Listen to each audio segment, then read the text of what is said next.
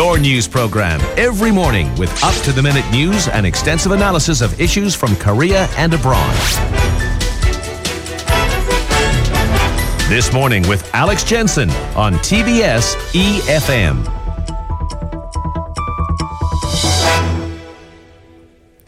It's 8.18. In recent days, we've talked a fair bit about what we can expect for 2017, especially where United States President elect Donald Trump is concerned. He's just tweeted, by the way, it won't happen regarding North Korea's nukes.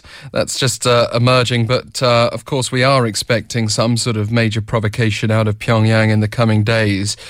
Uh, whether we're talking about North Korea, whether we're talking about China, whether we're talking about the Middle East, there is a country, though, that joins together with all the dots alongside the US, and that is Russia.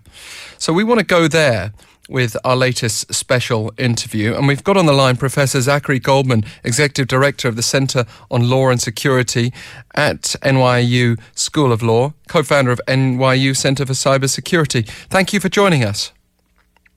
Thank you so much for having me. Um, just want to quickly address a story that's also come out in the last few hours. This from Sean Spicer, Donald Trump's spokesperson, who will soon be uh, addressing media from the White House. Uh, and he said there's zero evidence that they influenced the election. Speaking of Russia, uh, how can he make that claim when so many others are saying otherwise? I think there's a substantial amount of ambiguity in what one means by influencing an election. You can mean something as extreme as changing the outcome, or something as subtle as changing people's impressions. Uh, and I think there's a lot of gray in between those two zones. And so I think that when uh, Mr. Spicer and folks in the intelligence community uh, talk about influencing an election, they may have different things in mind. The, the thing is that whether Russia actually influenced the outcome of the election or tried to doesn't matter to someone like uh, the Republicans' chairman of the Senate Armed Services Committee, John McCain, and several others. Very concerned that Russia would even have been allowed to try, and that Donald Trump is not necessarily taking a strong stance against that. Yeah, I mean, I think what's important from the perspective of American national interests is that the integrity of the electoral process is maintained. And I think that to the extent our national intelligence community has evidence that foreign governments attempted to manipulate the election, whether they had uh, an effect on the outcome one way or another, is, is, is immaterial, as you noted. It's the fact of the interference that's a problem. And just taking a, step back for a moment, can you walk us through this scandal? It came back to uh, apparent hacking of uh, emails involving Hillary Clinton, now defeated presidential candidate. Sure. Well, I, I, think there had been a number of different allegations over the last several months, but the, the one that got the most attention, as you noted, uh, was the the intrusion into the email system of uh, John Podesta and to others in the Democratic National uh, Party, and and those emails were publicized over a series of months um, and revealed internal party conversations, uh, internal conversations to the Clinton campaign staff, uh, and other uh, other emails that were obviously not intended for public consumption.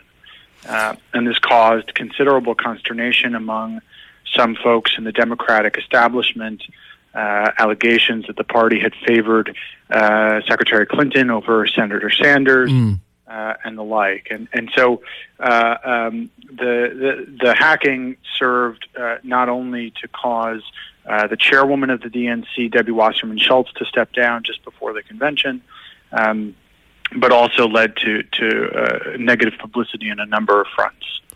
I mean, the, the, thing is, even in the most extreme scenario, these uh, these claims um, just about evened out things, and and in many people's moral compass, they wouldn't have evened out things after Donald Trump's own voice was caught on tape speaking in rather.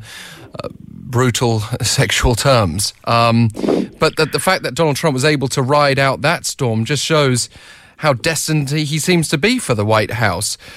Can you talk to us a bit about his relationship with Russia and, and why he would have a positive approach to Vladimir Putin where Barack Obama's not, for example? Well, you know, it's widely publicized that, that President-elect Trump has praised uh, Russian President Vladimir Putin on a number of occasions. Um, um, uh, it's also true that in the last several years, Russia has taken destabilizing actions in a number of fronts, uh, including the military incursion into Ukraine, supporting the, the regime of President Bashar al-Assad in Syria and elsewhere. I, I think it's it's frankly too soon to tell um, whether, uh, and if so, to what extent the U.S.'s relationship with Russia will change in a Trump administration. It may, uh, it may not. Um, the, the strategic interests of the United States, I think, transcend the preferences of any particular president, although the way in which those interests are expressed can vary greatly from administration to administration. Is there any way for the United States to get tough on China, to get tough on North Korea, to be good friends with Israel, and be good friends with Russia, and to get tough on Iran all at the same time under Donald Trump? Well, you know, as you've just enumerated, the world is a very, very difficult and complicated place. Um, but I think you know th- it is it is clearly possible for the U.S. to both oppose Russian actions in one arena, uh, Syria and Ukraine, for example, and to work together with Russia in another arena. Uh, the Iran nuclear accord, I think, is, is the prime example of that. So I, I wouldn't discount the ability of the United States uh, and of our foreign policy apparatus to to to chart a, a you know a strategically sound course among uh, uh, very different uh, objectives. Yeah, I mean, critics might call Donald Trump unprincipled. Others might say he's a pragmatist, a negotiator who has actually a reasonable chance of making that stick as as much as anyone else. It would appear because he seems to be capable of saying one thing and the next day uh, piecing things together with some other action. And if if if he gets given a bit of a, a loose tether because of that, i.e., if countries don't necessarily take his words too seriously, he might be able to achieve quite a lot. Well, I think you're right that actions speak louder than words, uh, and I think at this point, though, it's it's simply too soon to tell uh, yeah. whether he uh, what, what what exactly a Trump foreign policy is going to look like. The people he has appointed to top jobs, uh, Rex Tillerson at State, uh, Jim Mattis uh, at Defense, uh, Congressman Pompeo at the CIA, have varying types of experience. Obviously. Rex Tillerson has run one of the largest, if not the largest, companies on earth. Certainly, he's an incredibly competent person. Uh, he's never served in government, and that may or may not um, matter in terms of his ability to be an effective Secretary of State. General Mattis has an incredibly storied military career, uh, and there are few people as experienced as he is. So there's there's uh, a lot of open questions, certainly, about the way in which President Trump will, uh, for example, prioritize different competing, potentially competing interests on mm. the national security agenda um, um, and the way in which some of the folks that he's appointed to office will uh, will run their various departments and will again prioritize different issues in the conduct of American foreign policy.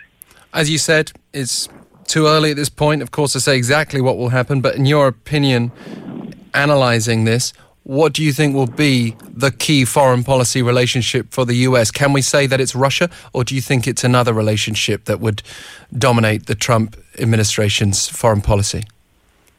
Well, you know, certainly the relationships with Russia and China will set the, the tone uh, for the future of, of, the international order. But relationships with our traditional allies in NATO, uh, in East Asia, Japan, South Korea are critically important. Um, and obviously, relations on our borders with Canada and Mexico also incredibly important. So there's no single country or single issue that I think will define the Trump administration, like the Obama administration, and the Bush administrations before him. The world is getting ever more complicated, and there are many, many different uh, issues that will occupy the president's agenda from day one. But as you said, there are certain countries that seem to be linked to every single issue, uh, especially those countries who, like the United States, are heavily influential through the United Nations Security Council and uh, and so on. We'll be watching that closely as well, Professor Goldman. Thank you very much for speaking with us today. Thank you so much for having me. Great to have you on the line, Professor Zachary Goldman from NYU School of Law. We're welcoming your feedback right now. Pounder sharp 1013 for 51 per message.